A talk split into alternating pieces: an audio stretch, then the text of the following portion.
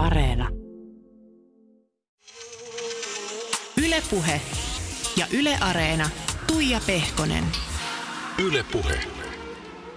Oikein lepposaa kesäpäivää, aurinkoista, semmoista, missä ikinä meetkin. Täällä ollaan tuttuun tapaa Ylepuheen studiossa ja hieno mies, vihdoin ja viimein vieraana täällä näyttelijä, laulaja Samuli Edelman. Tervetuloa. Kiitos, Tuija. Mennään heti asiaan, hypätään ajassa taaksepäin. Sä oot syntynyt vuonna 68 Porissa, mm. eli täytät ihan pian 52. Mm. Sun äiti oli näyttelijä, äh, tai sun äiti on näyttelijä Marjaleena Kouki, mm. ja nyt jo edesmennyt isäsi säveltäjä Toni Edelman. Mm. Jos vähän palataan sinne lapsuuden ja nuoruuden maisemiin, niin minkälaisena sä muistat nuo ajat? No äiti oli Porin kaupunginteatterissa ja, ja mä oon sillä tavalla syntynyt teatteriin, että et, et, tota, varmaan synnytys on se tapahtunut sairaalassa, mutta, mutta tota, aika pian siinä on tullut se siirtymä, ihan fyysinen siirtymä teatterin kulisseihin. Että, tota, siellä mä oon kasvanut koko, se ensin siellä Porissa ja sitten, sitten äiti siirtyi komteatteriin ja, ja sitten isän myötäryhmäteatterin ne kaupungin teatterin niin kuin lavasteissa. Mä oon niin kuin kasvanut ja saanut, niin kuin kasvanut kaikkien maailman upeiden klassikoiden parissa niin kuin, ja nähnyt niitä kymmeniä esityksiä. Molièrea ja Tsehovia ja Shakespearea ja vaikka mitä. Ni, ni, niiden parissa mä oon kasvanut. Ja, ja tota, mutta ensimmäinen semmoinen teatterimuisto sieltä Porista on semmoinen, että siellä oli lastennäytelmä Tartsan – ja sitten mulla oli semmoinen sotilashattu päässä ja sitten siinä oli se Tarsanin liaani. Ja sitten mä ky, niin kuin flengasin sillä lianilla suoraan päin semmoista rautatolppaa ja pyörryin.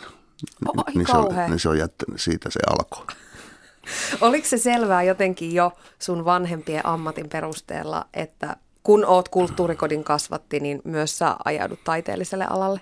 No se oli oikeastaan se semmoinen ö, tietoinen selkeys siihen tuli, kun mun isä teki tuohon Arto F.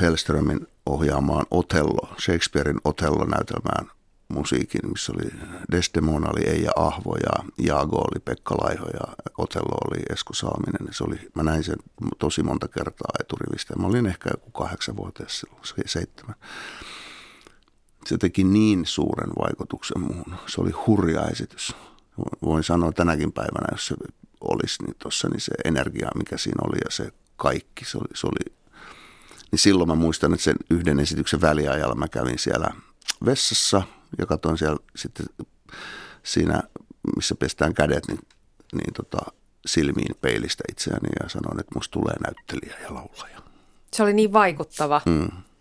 Ja mun unelma oli sitten sen jälkeen, mä tein semmoisia piirroksiakin, missä mä, mulla on oma bussi ja siellä on mun bändi ja sitten mä kierrän Suomea ja sitten me tehdään musaa ja sitten mä oon teatterilavalla ja, ja teen elokuvaa. Nyt kaikki ne piirrokset, mitä mä piirsin, kaikki ne sitten manifestoitui mun elämään, e, niin kuin elämäksi. Jos mietit noita, jotenkin noita unelmia ja haaveita, joita silloin pikkusamulina oli, niin onko ne kaikki käynyt toteen? Joo, kaikki. Paitsi, että se ei ollut mun oma bussi ikinä, että se oli aina vuokra. No mutta aika hyvin on käynyt. Mm, on, on. Sun isä oli kuulemma sun sankari ja varsinkin sun äh, vanhempien avioeron saakka olitte tosi läheisiä. Mm. Se oli tosiaan paljon siellä iskän mukana, kun hän sävelsi ja oli studiolla. Ja... Teatterikoulussa paljon mä vietin aikaa myös. Just näin. Niin minkälaisena sä muistat nyt sun edesmenneen isän? Hmm. Uh.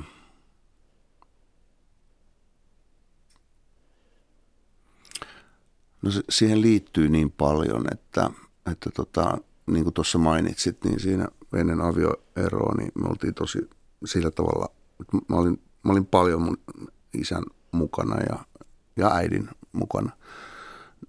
Että äidin luona niissä komteatterin kaikki näytelmät varmaan nähnyt ja samoin ryhmäteatterin ja kaupunginteatterin ja isän kanssa studiolla ja sitten siellä teatterikoululla.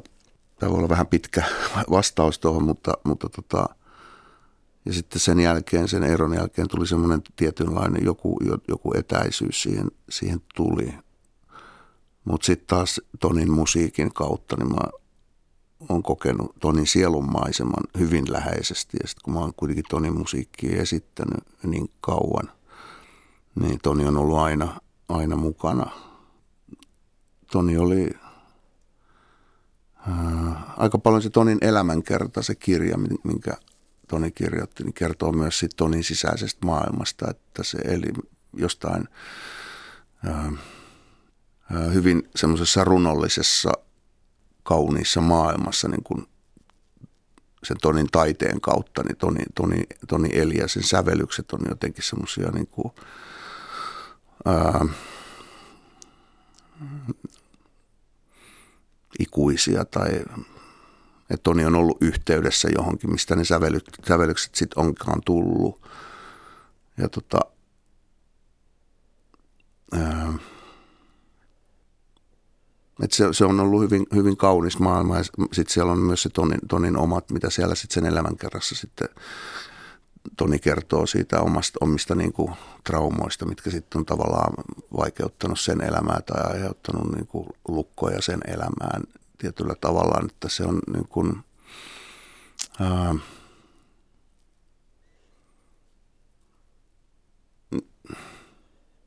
että tavallaan sit se, se viimeinen viikko siellä sairaalassa sen tota infarktin tota jälkeen, siis sen aivoinfarktin jälkeen, niin, niin tota, kun me oltiin viikko siinä koko perhe siinä sairaalassa, niin siinä huoneessa, niin siinä tapahtui paljon.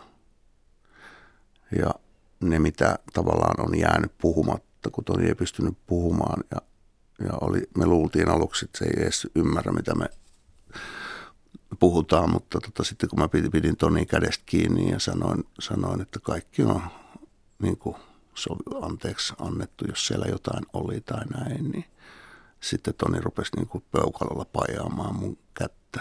Niin sitten me tajuttiin, että se kuulee kaiken, mitä me puhutaan siinä.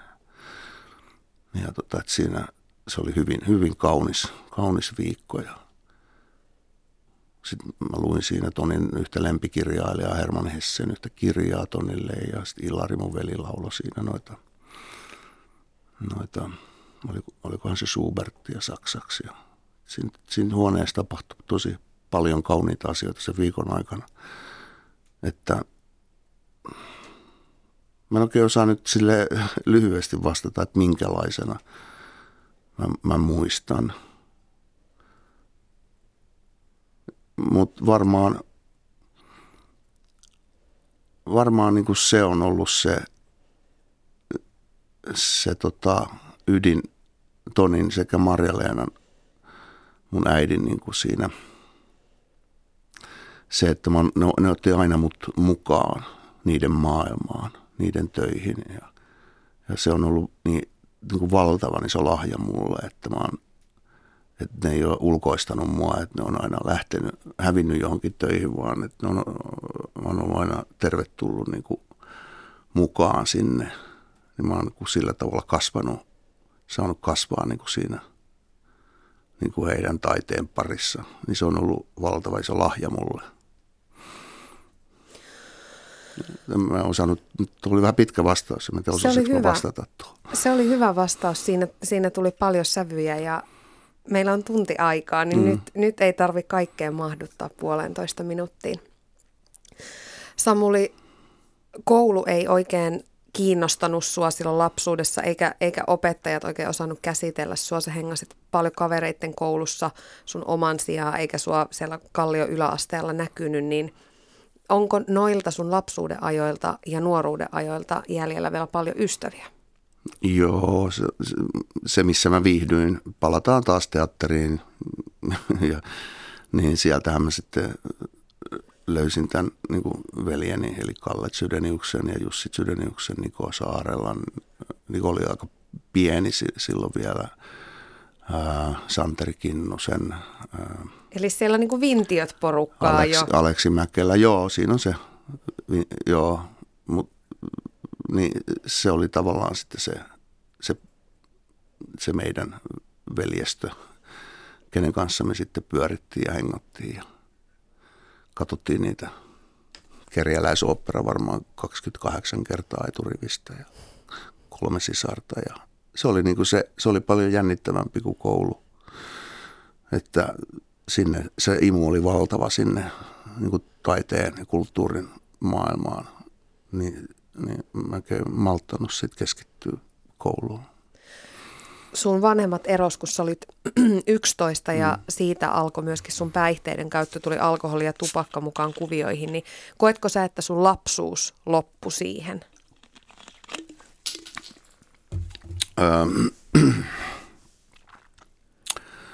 no tietyllä tavalla se, ää, se oli semmoinen yksi, yksi käännekohta, mutta mä oon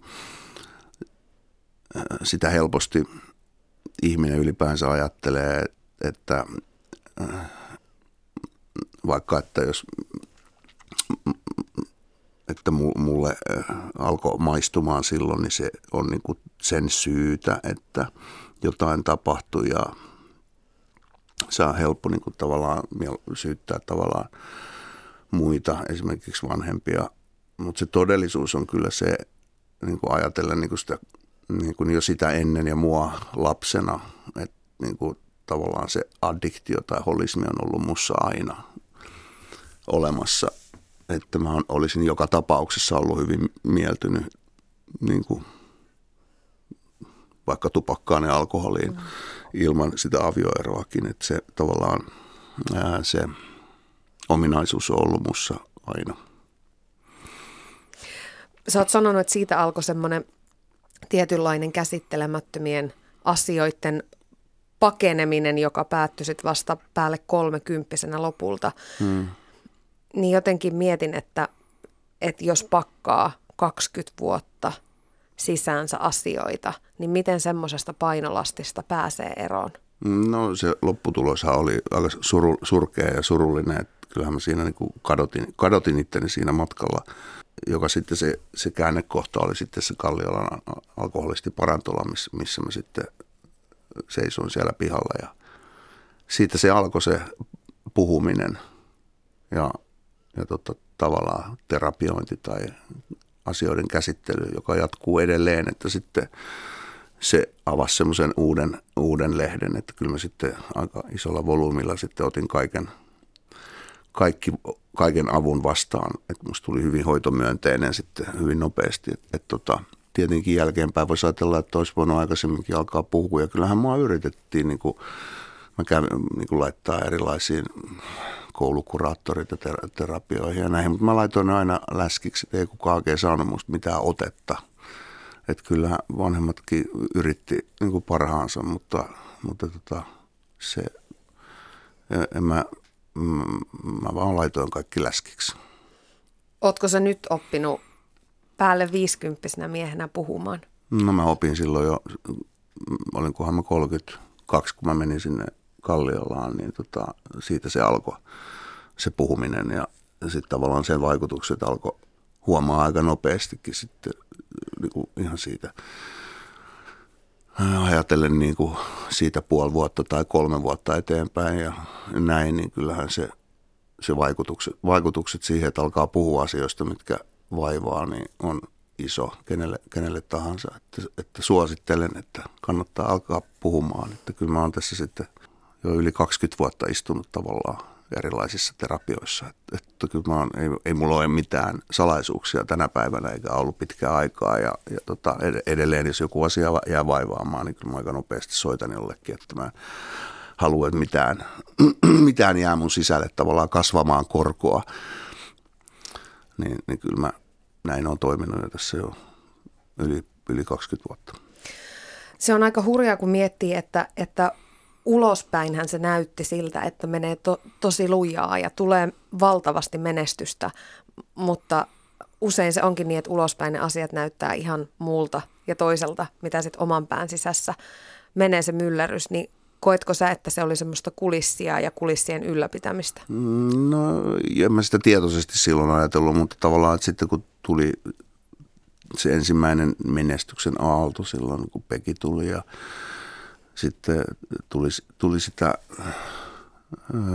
suosiota ja julkisuutta, niin kyllähän se niin kuin tavallaan paikkas, paikkas niin kuin hetkeksi aikaa sitä, sitä, sitä, sitä tota tyhjiötä tai sitä kohtaa. Niin kuin, mun oli, ne oli aika lyhyt aikaisia, että tavallaan sitten se myös määritteli sitä, että sitten kun menestys tulee ja menee, että sehän on semmoinen aaltoliike, että sitten kun tuli alamäkeen, niin sitten tavallaan niin romahdutti myös koko itsetunnon ja tavallaan, että sillä oli niin kuin valtavan, niin kuin kohtuuttoman suuri valta tavallaan sillä ulkoisilla tekijöillä, sillä, että mun omaan niin kuin minuuteen ja itsetuntoon ja näin, niin, niin tota, sen ei, ei pitäisi mennä niin, mutta se on ihan ymmärrettävää, että niin se, niin se menee ja vaikuttaa. Tänä päivänä niin sille ei oikeastaan niin kuin juuri, juuri merkitystä siihen, että kuka mä oon, mitä mä oon, että mikä mun tavallaan ulkoinen menestys on. No luovuudesta tuli sun pelastaja ja niin kuin on tässä tullut sun puheista ilmi, niin se oli ihan sieltä lapsuudesta ja kouluajoista saakka sulle semmoinen tärkeä oljenkorsi. Mm, sä lauloit 11-vuotiaana tämmöisessä punk-bändi Tunkiossa mm. ja, ja sitten oli tietysti paljon teatteriprojekteja ja muita, niin muistatko sä jotain semmoisia ratkaisevia hetkiä tai ihmisiä tai, tai projekteja, joissa sä pääsit – toteuttamaan sun luovuutta ja jotka ikään kuin johti sua oikeammalle tielle? Ää, no, no joo, itse asiassa, ja, ja se joo, että mä oon ollut niin, niin kuin Tonin ja Maren, Maren niin kuin mukana. Tonin tapahan oli myös semmoinen niin kuin, tota, myös miten Toni opetti teatterikoulussa, mitä on kuullut Tonin oppilailta, niin semmoinen rohkaiseva, että jokaisella ihmisellä on oma ääni. Jos joku tulee vaikka, että mä en osaa laulaa, niin Toni sanoi, että kaikki osaa laulaa, että kaikilla on se oma ääni.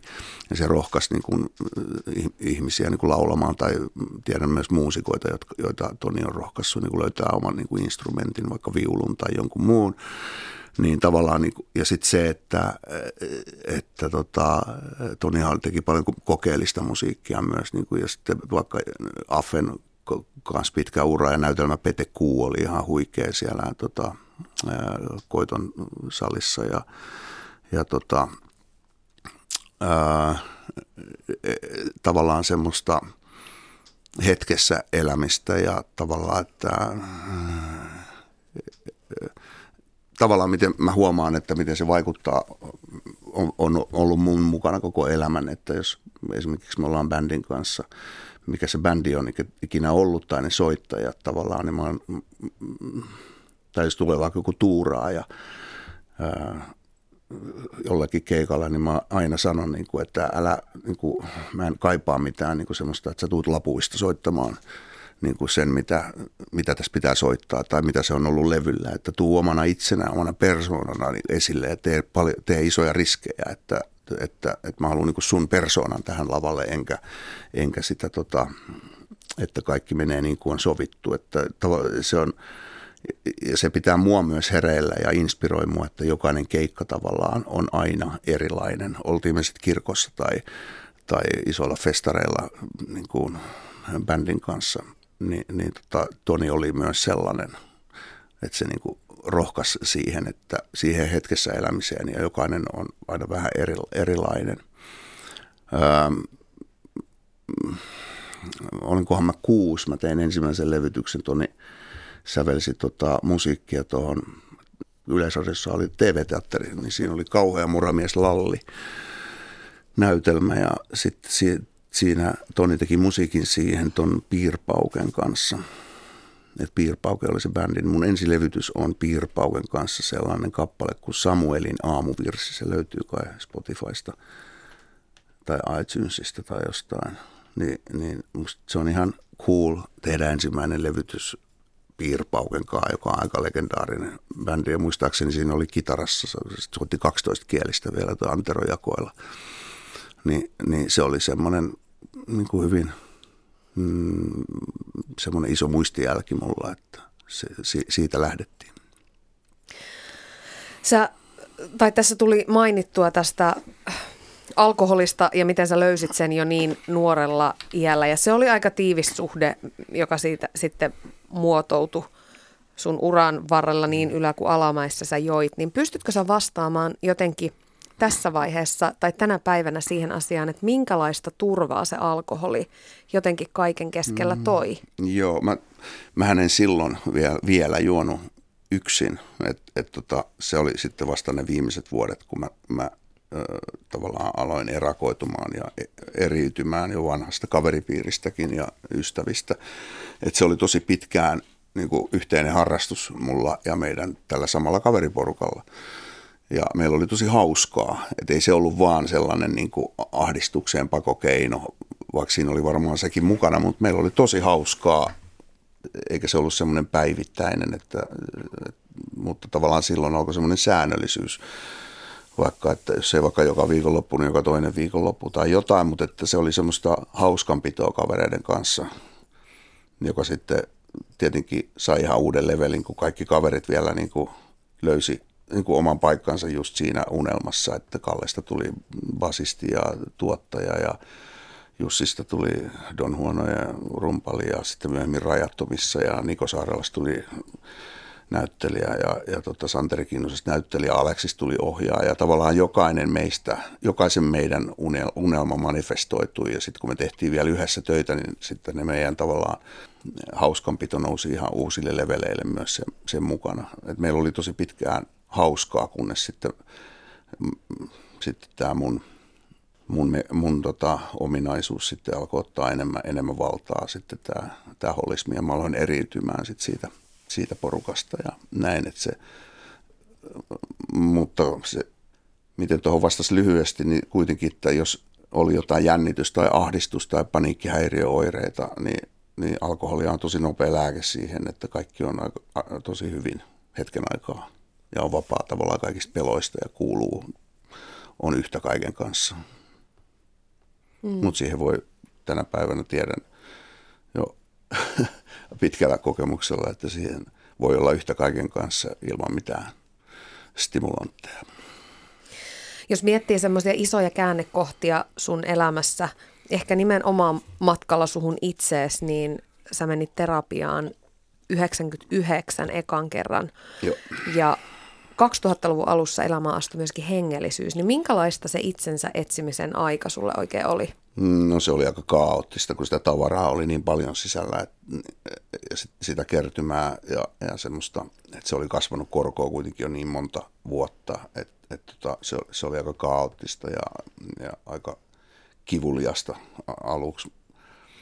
Mutta tota, koko ajan kuvaan jakso niin kuin tehdä sen oman osuuden, eli mennä sinne, mistä apua saa, niin, tota, niin sit se oli niin kuin kuitenkin silleen, että sen tunsi, että, että, että vaikka vähän kerrallaan, niin, niin tota, se vei eteenpäin ja niin kuin elämästä tuli kevyempää ja alkoi vapautua niistä asioista. Se on itse asiassa hirveän simppeli se juttu, että jos joku asia vaivaa tai on jotain asioita niin kuin puhumatta, niin puhuu niistä. Se on, mm. se on itse asiassa tosi simppeliä, mutta, mutta ymmärrän kyllä sen, että, että se voi olla niin kuin pelottavaa ja ihmiset niin kuin välttää sitä viimeiseen asti. Kuulostaa hyvin yksinkertaiselta ohjeelta, mm. mutta... Mm. Helpommin jos, sanottu kuin tehty. Juuri näin. Mm. Sä et pidä itseäsi kuitenkaan uskonnollisena ihmisenä, eikä se hengellisyys liity sun tapauksessa edes pelkästään siihen kirkkoon, niin mitä se hengellisyys sulle on? No toi on... Mm, ää,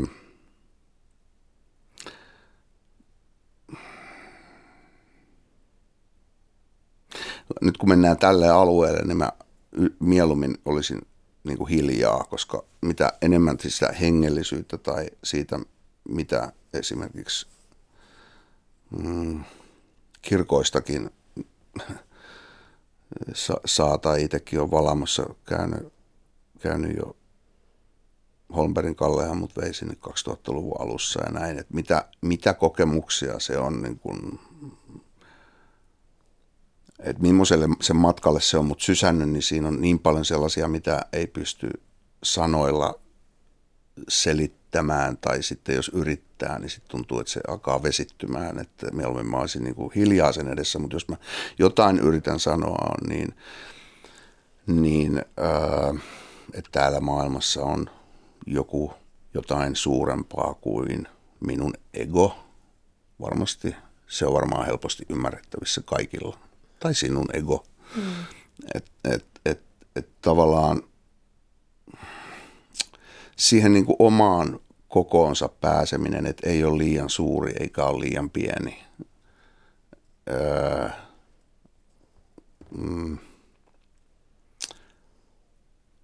ja jokaisen ihmisen sisällä on se tavallaan se Jumalan kaipuu tai kaipuu johonkin sinne ää, niin kuin rakkauteen tai valoon tai niin kuin symbolisesti äidin syliin, niin, niin tota, se on meissä kaikissa, niin se on niin kuin matkaa sin, sinne ja myös niin kuin kokemusta siitä, että äh, ja uskoa siihen rukouksen voimaan ja, ja tota, hiljaisuuteen.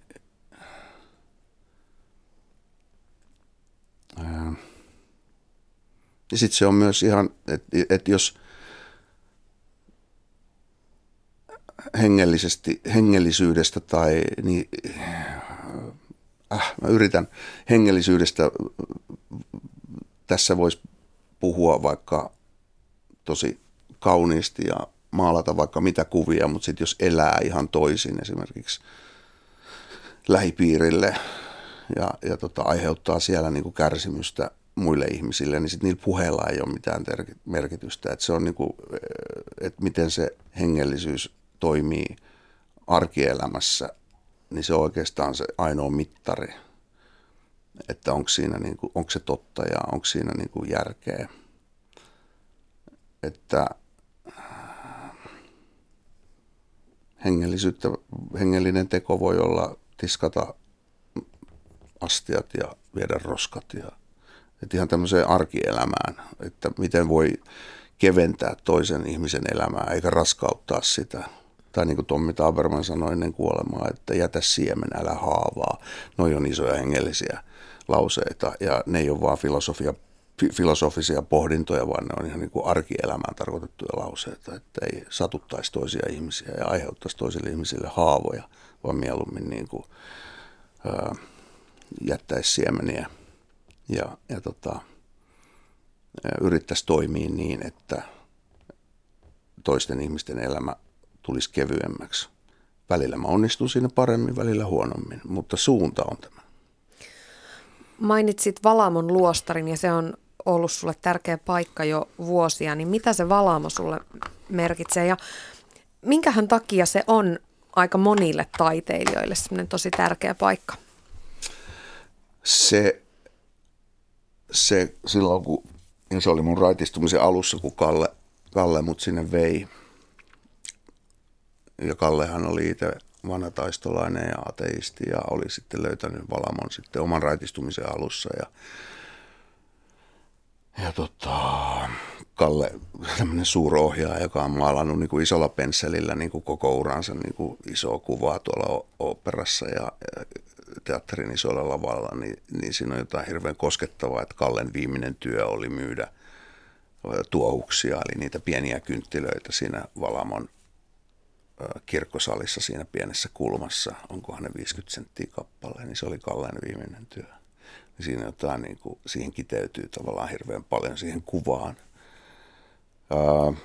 mä en osaa oikein sanoa, että se tavallaan se niiden rituaali on jo niin satoja, satoja vuosia vanha, joka on ollut aina sama. Että siinä on jotain... Ää, jotain, joka voitelee sitä kaipuuta sinne Jumalan luo ja, ja koskettaa sitä osa-aluetta, jos mä nyt yritän tätä analysoida. En mä tiedä, siinä on niinku, se tekee hyvää, se muoto ja se, se paikka, niin se on, sielläkin on rukoiltu jo niin kauan, kymmeniä kymmeniä vuosia, että jatkuvasti, niin kyllä se luo jonkunnäköisen energian siihen. Mutta ei se ole toki sellainen paikka, se, varsinkin silloin niin kuin ensimmäisenä vuosina, että mä menen sinne ja sitten löydän sen niin kuin, ää, pysyvän sen tilan ja mielen rauhan, niin ei ollenkaan, vaan siellähän ne möröt on noussut pintaan tavallaan, mitä on saanut sitten käsitellä sielläkin. Että tota, se on paikka sitten, missä on tavallaan se on semmoinen hengellinen kuntosali, että et, et, tota, siellä myös saa olla sen omien, niin, oman pimeän puolen kanssa tekemisissä ja, ja tota, käsitellä sitä. Kun susta tulee ulkoisesti jotenkin tosi seesteinen ja vakaa ja rauhallinen kuva, niin onko se pintaa vai onko se sisäinen rauha löytynyt? No en mä voi sanoa, että mä oon nyt löytänyt sisäisen rauhan ja nyt, tai sen tavallaan täyttymyksen tai sen tilan, mutta toki, että mä oon, mä oon ollut tällä jo kuitenkin tässä 20 vuotta tällä polulla näin, niin, ja niin kuin mainitsin, että se alkuvuodet oli hirveän kaoottisia ja näin, niin silloin mä olin kyllä hyvin epävakaa.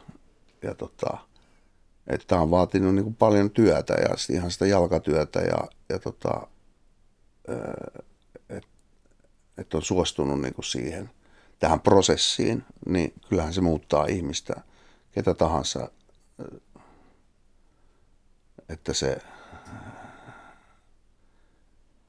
ää, ää,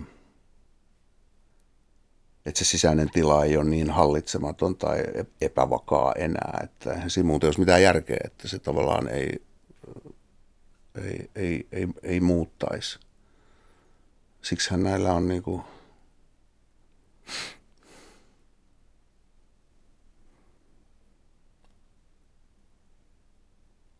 se tarkoitus, tarkoitushan sillä on mennä valoa kohti ja sitä muutosta kohti, että, että en mä nyt ole tänä päivinä saanut pitkään aikaa mitään niin kuin hallitsemattomia raivokohtauksia tai jotain. Että tietenkin elämässä tulee tilanteita ja kaiken näköistä, mutta se on ollut ehkä enemmän sitten semmoista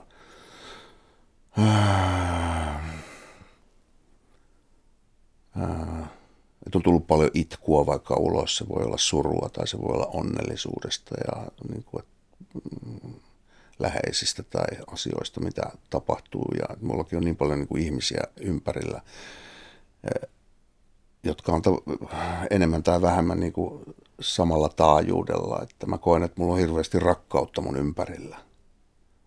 Ja mä niin kuin ra- ra- koen olevani rakastettu niin, niin kuin monelta taholta.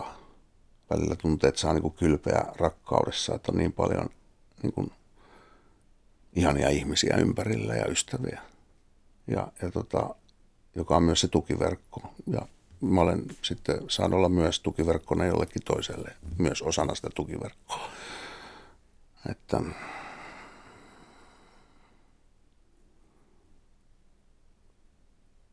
niin tuo kysymys, että onko tämä kuorta, niin ei ole kuorta. Hyvä vastaus. Ylepuheessa Tuija Pehkonen.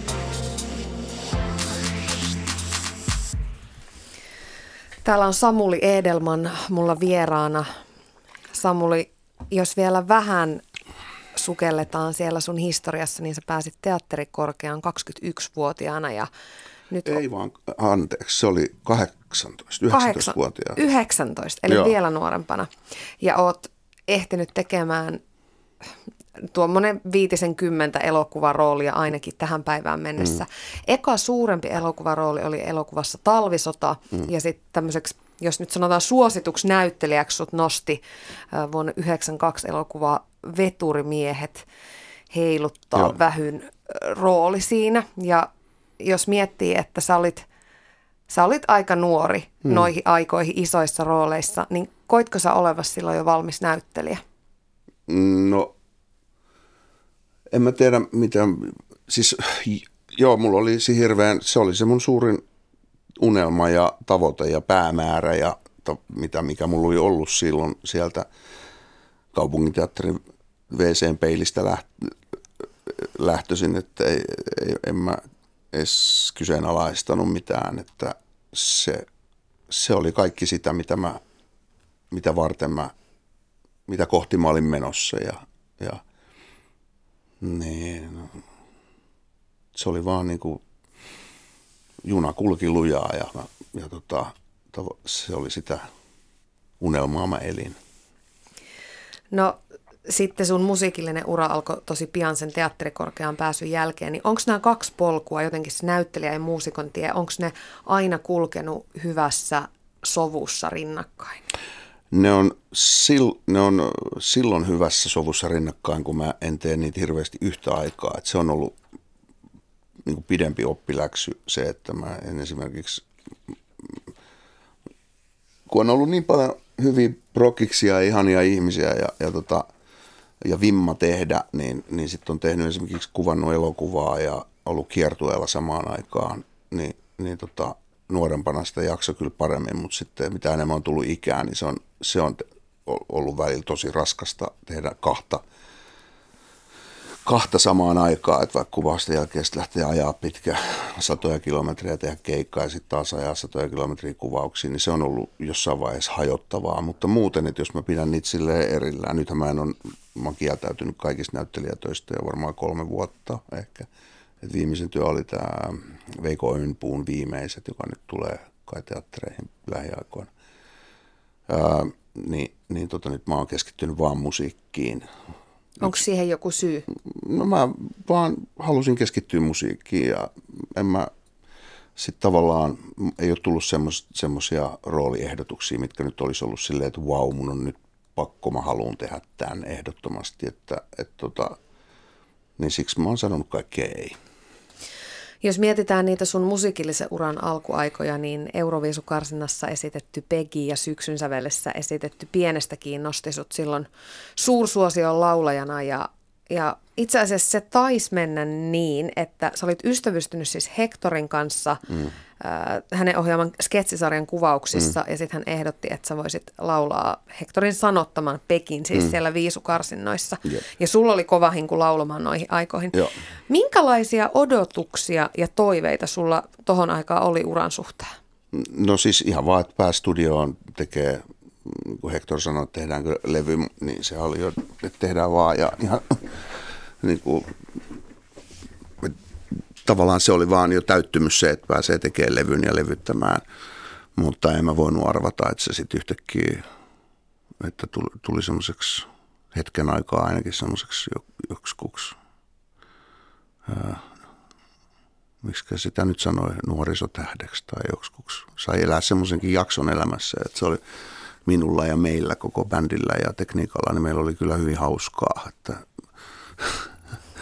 et, et, tota, meillä oli 27 keikkaa kuussa ja, ja tota, Huhhuh. se oli, se oli, kaikki paikat oli täynnä ja niin, oli, oli meillä kyllä kova vauhti päällä ja, ja silloinkin vielä totta toi Spiritus Fortus niin toimi niin kuin semmoisena, ei pelkästään lääkkeenä, vaan että meillä oli kyllä tosi hauskaa just sanoin sulle ennen kuin aloitettiin haastattelua, että itsekin kun kuuntelin noita vanhoja biisejä, niin ihan matkastin niin kuin lapsuuden ja nuoruuden maisemiin. Ja jos, jos miettii tota sun koko uraa, niin sä oot ehtinyt tehdä tosi monen tyyppistä mm. musiikkia. Siellä mahtuu kaikenlaista popista virsiä. Ja viime vuosina esimerkiksi oot tehnyt tiivistä yhteistyötä orkestra suoran lähetyksen kanssa, joka mm. soittaa siis mustalaismusiikkia. Joo.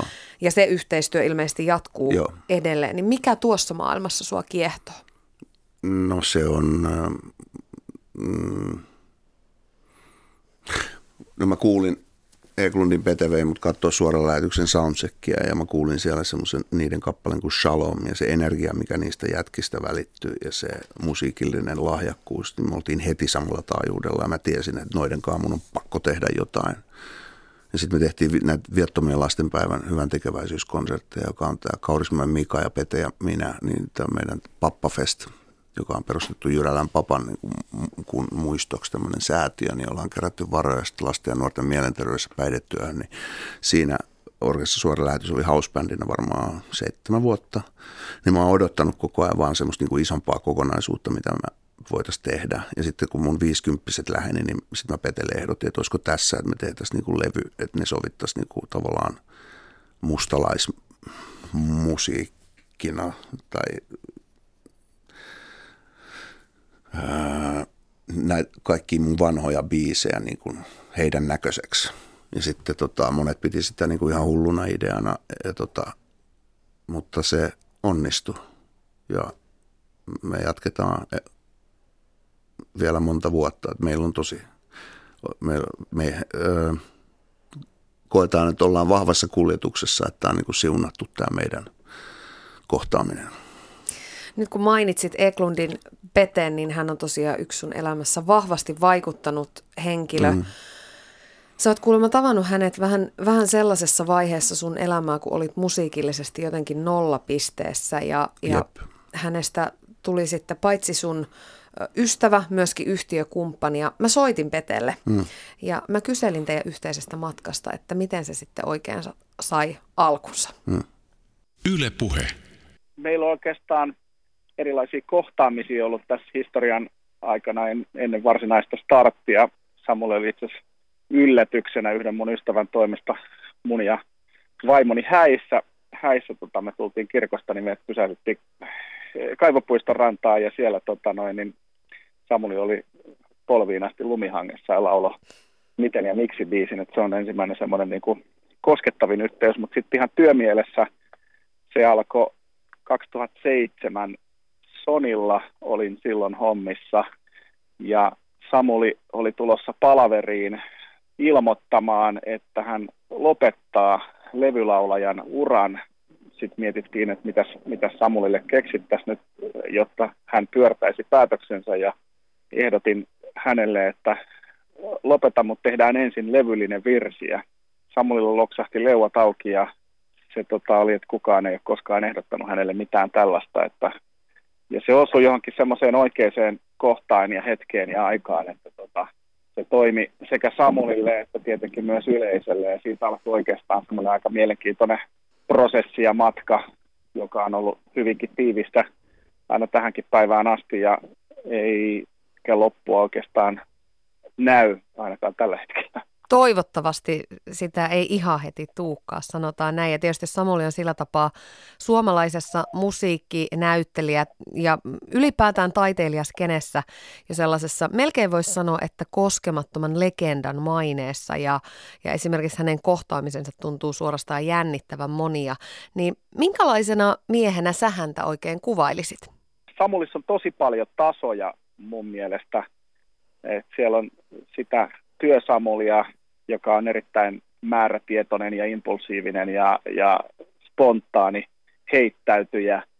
Ja sitten on semmoista tota, siviilisamulia, jossa toki samat luonteenpiirteet näkyy myöskin, mutta sitten Samulissa on niin kun hieno puoli se, että, että se on niin kun kursailemattoman rehellinen kaikessa. Ja se on, mä väittäisin, että se on ainoita ihmisiä, ketä mä tunnen, joka ei pelaa minkäänlaista peliä. Se on semmoinen piirre, mitä mä Samulissa niin kuin sekä työpuolesta että myös niin kuin ystävänä arvostan ihan älyttömästi, että, että se, se saattaa niin kuin, äh, lotkauttaa. Mulla on oikeastaan semmoinen hauska, hauska tarina, niin kuin, mihin liittyy työkuvia. Me oltiin Maltalla aikoinaan Samulin luona kylässä ja, ja tota, Samuli oli buukannut meille tämmöisen Gotson saaren ministeriön palaverin, että äh, jos suunniteltaisiin elokuvahanketta sinne ja No, me lähdettiin sitten, mä olin laittanut sitten jonkun kauluspaidan ja vähän siistimpää päälle, mutta Samuli oli unohtanut tämän palaverin ja se tuli uimahousuissa ja semmoisessa, mun mielestä se oli vielä tämmöinen vähän äh, pinkahtava teepaita ja sitten sillä oli semmoinen flip-flopit ja sitten olkalaukku ja, ja mä olin, että saattaa aika rennosti menosta, niin sitten se oli, että, että ei herran aika, että hän unohti koko palaverin, mutta ei se mitään, mennään sinne ja sitten me mennään semmoiseen satoja vuosia vanhaan tämmöiseen linnamaiseen ministeriön rakennukseen ja sitten sieltä tulee puvut päällä tota, ihmisiä ja äh, yritetään esitellä. Meillä siis ei ollut mitään tiedossa olevaa hanketta, mutta tota, Samu kuitenkin tämmöisen spontaanilla ihmisenä, kun olin tavannut ihmisen, toisen ihmisen, niin oli ehdottomasti palaveriin äkkiä ja sitten ruvettiin niin veistelee siinä tämmöistä elokuvaprojektia keksimään päästä, että mikä se juttu voisi olla ja niin silmät pyöreänä katsoa. Ja sitten Samuli kysyi siinä, että no paljonko te annatte meille rahaa? Sitten oli, että öö, no tämä on tota, tietysti vähän hankala juttu, kun me ei oikein nyt ihan saada käsitystä, että mitä te olette tekemässä ja sitten, että miten se liittyy Gotsoon ja mitä kaikkea. Sitten Samuli oli, että no mitä jos se leffan nimi on Gotso, niin paljon te sitä annatte rahaa meille. Niin kuin, tota, että, tämä kuvastaa niin sitä Samulin semmoista tiettyä suoruutta, että siinä on niin kuin, ja uimahausut päällä, ei nyt sentään speedot, mutta jo uimasortit jalassa ja T-paidassa ja flip-flopeissa siinä ministeriössä oli neuvottelut. Mä en hirveän usein Samuli tämmöisiin niin rahaneuvotteluihin yleensä otan mukaan, mutta tässä nyt oli poikkeus ja pyritään pitää se poikkeuksena. Yle Puhe. Siinä kuultiin Samuli Edelman sun hyvää ystävää Eklundin mm. peteä ja tarinoita siitä, että minkälainen määrätietoinen impulsiivinen heittäytyjä oikein mm. on kyseessä. Mm. Sä et lähde rahaneuvotteluihin jatkossa. Niin, tämä mua ei pää, pääse. Tästä tuli jo vitsi silleen, että, että nyt kun oltiin tuolla Berliinissä tota, Poromafiaan kanssa Liisa Penttilä ja Kurvinen ja Pete oli siellä pitsaamassa sitä, niin tota, mutta on niin kuin sille rakkaudella jätetty niin kuin näiden ulko, ulkopuolelle, niin sitten on tullut tavallaan semmoinen vitsi, että, että, tota, sitten mä aina välillä sanon, että, että ottakaa te ihan iisisti, niin mä voin käydä hoitaa, hoitaa nämä, tota, myyntineuvottelut, että et, tota, antakaa luottokortti, niin sitten voisi sanoa sit sen jälkeen vaikka, että kun tulee takaisin, tai Kurvisen kanssa, Mikan kanssa just naurettiin, että me voidaan hoitaa tämä, että sitten tullaan takaisin jostain pitsauksesta, niin voidaan sanoa vaan, että se meni ihan älyttömän hyvin, että ne sanoi, niin kuin, että, että älkää te soittako meille, että me soitetaan teille, että nyt vaan odotetaan sitä soittoa. Just näin. Jätetään tämä vaan tähän. Joo, mutta toi, toi tota, Pete, Peten mukaan tulo, siis mähän niin kuin, no näitä tämmöisiä, että miten kukin kokee nyt tota, ää, uskon asiat ja miten nämä hommat menee, eihän me kukaan lopulta tiedetä mitään, mutta tota, mä itse uskon siihen, että on niin kuin erilaisia sieluryhmiä, jotka sitten uudestaan täällä maan päällä sitten löytää toisensa.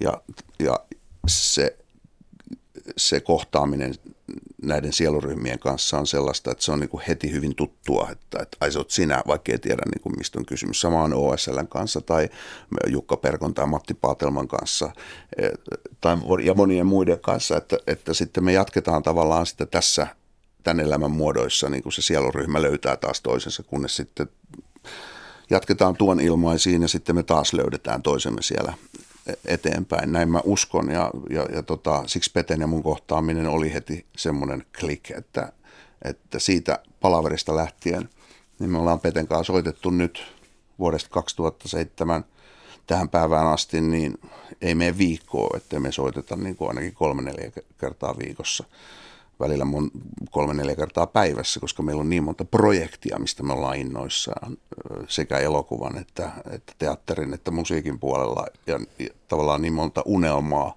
joita me viedään eteenpäin. Et me ollaan tosi paljon tekemisissä, että ennen kaikkea Pete on mun ystävä, mutta myöskin mun manageri.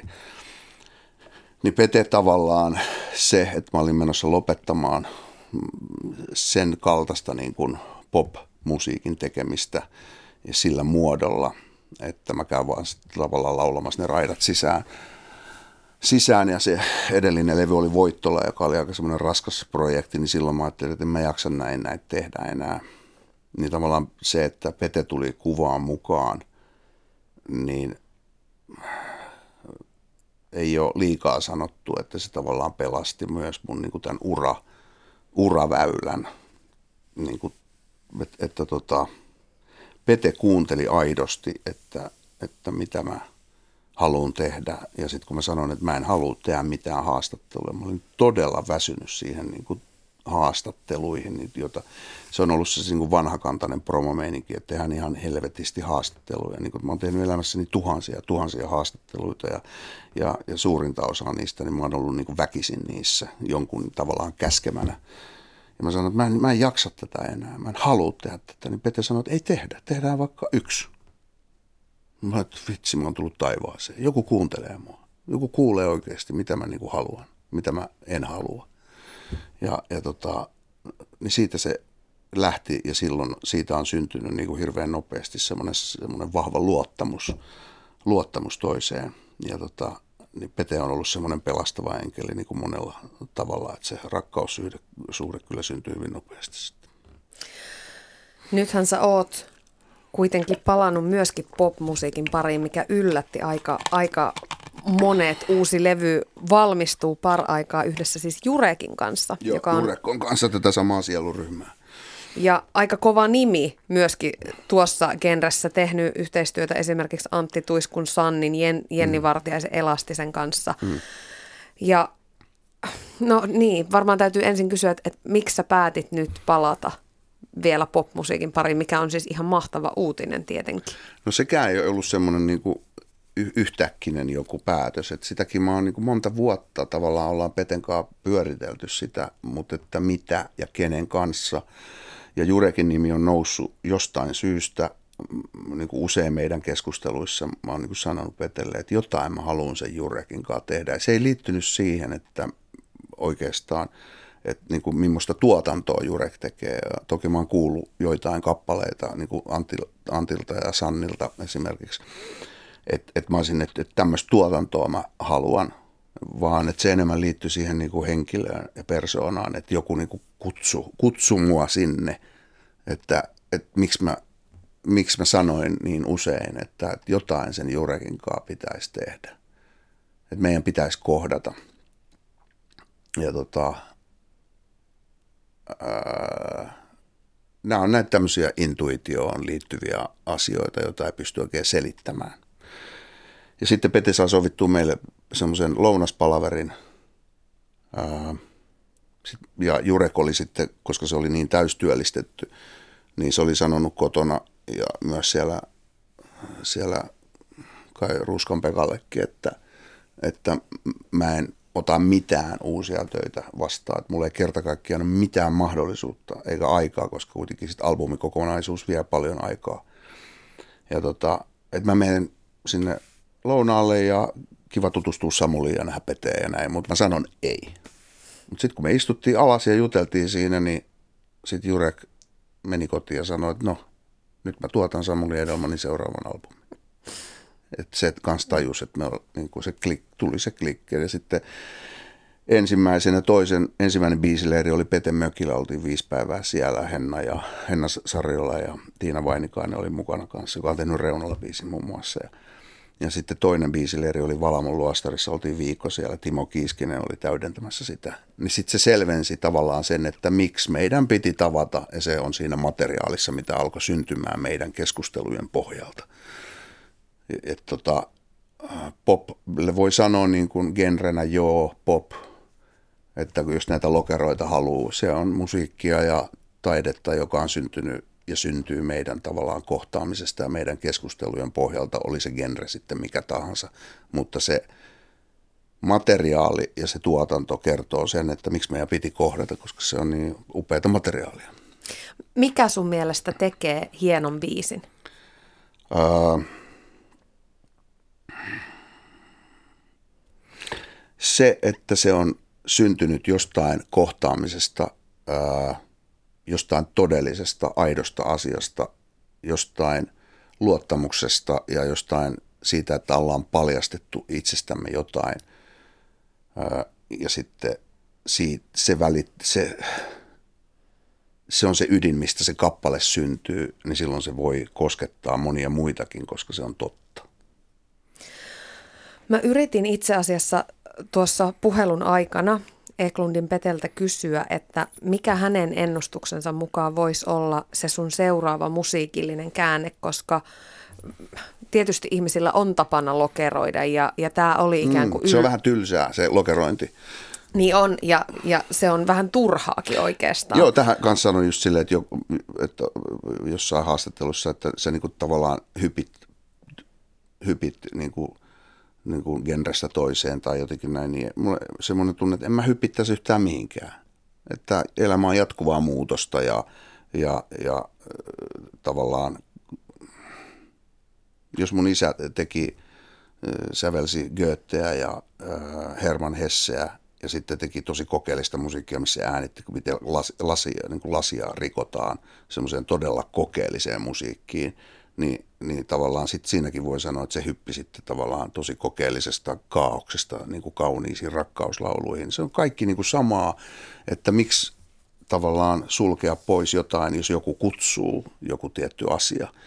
Et, et, et tota, kysehän on siitä niin kuin ihmisten välisistä kohtaamisista ja siitä, että mitä siitä syn, syntyy. Että se, se, että mä teen vaiheet kaksi levyn mun isän laulu, lauluista, niin ei se ole millään tavalla niin kuin, ää,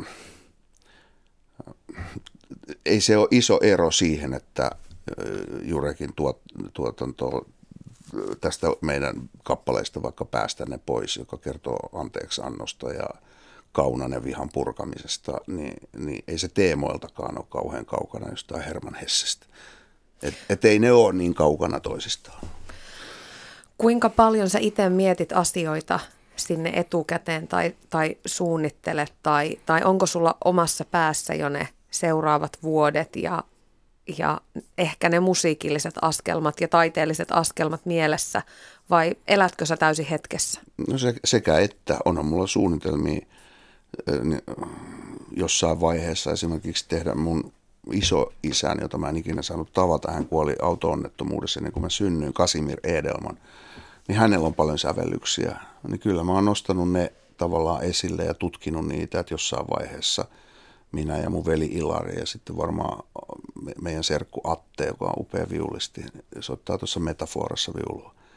Atte Kilpeläinen, että, että se on, tehdä, tehtäisiin meidän isoisän sävellyksistä jotain. Ei me tiedetä milloin ja minkälainen siitä tulee, mutta et, kyllä me joskus se tehdään. Tämmöisiä voi olla, mutta ei ole mitään aikataulua niille. Jos sä mietit elämää eteenpäin ja aikaa eteenpäin, niin mitä sä toivot vielä elämään? Oli se sitten ammatillisesti tai yksityiselämän puolelta tuleville vuosille? Ai,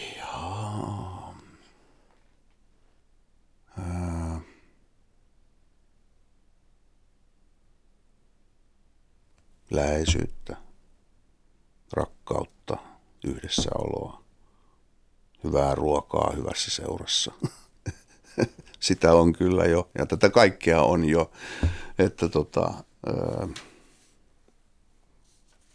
että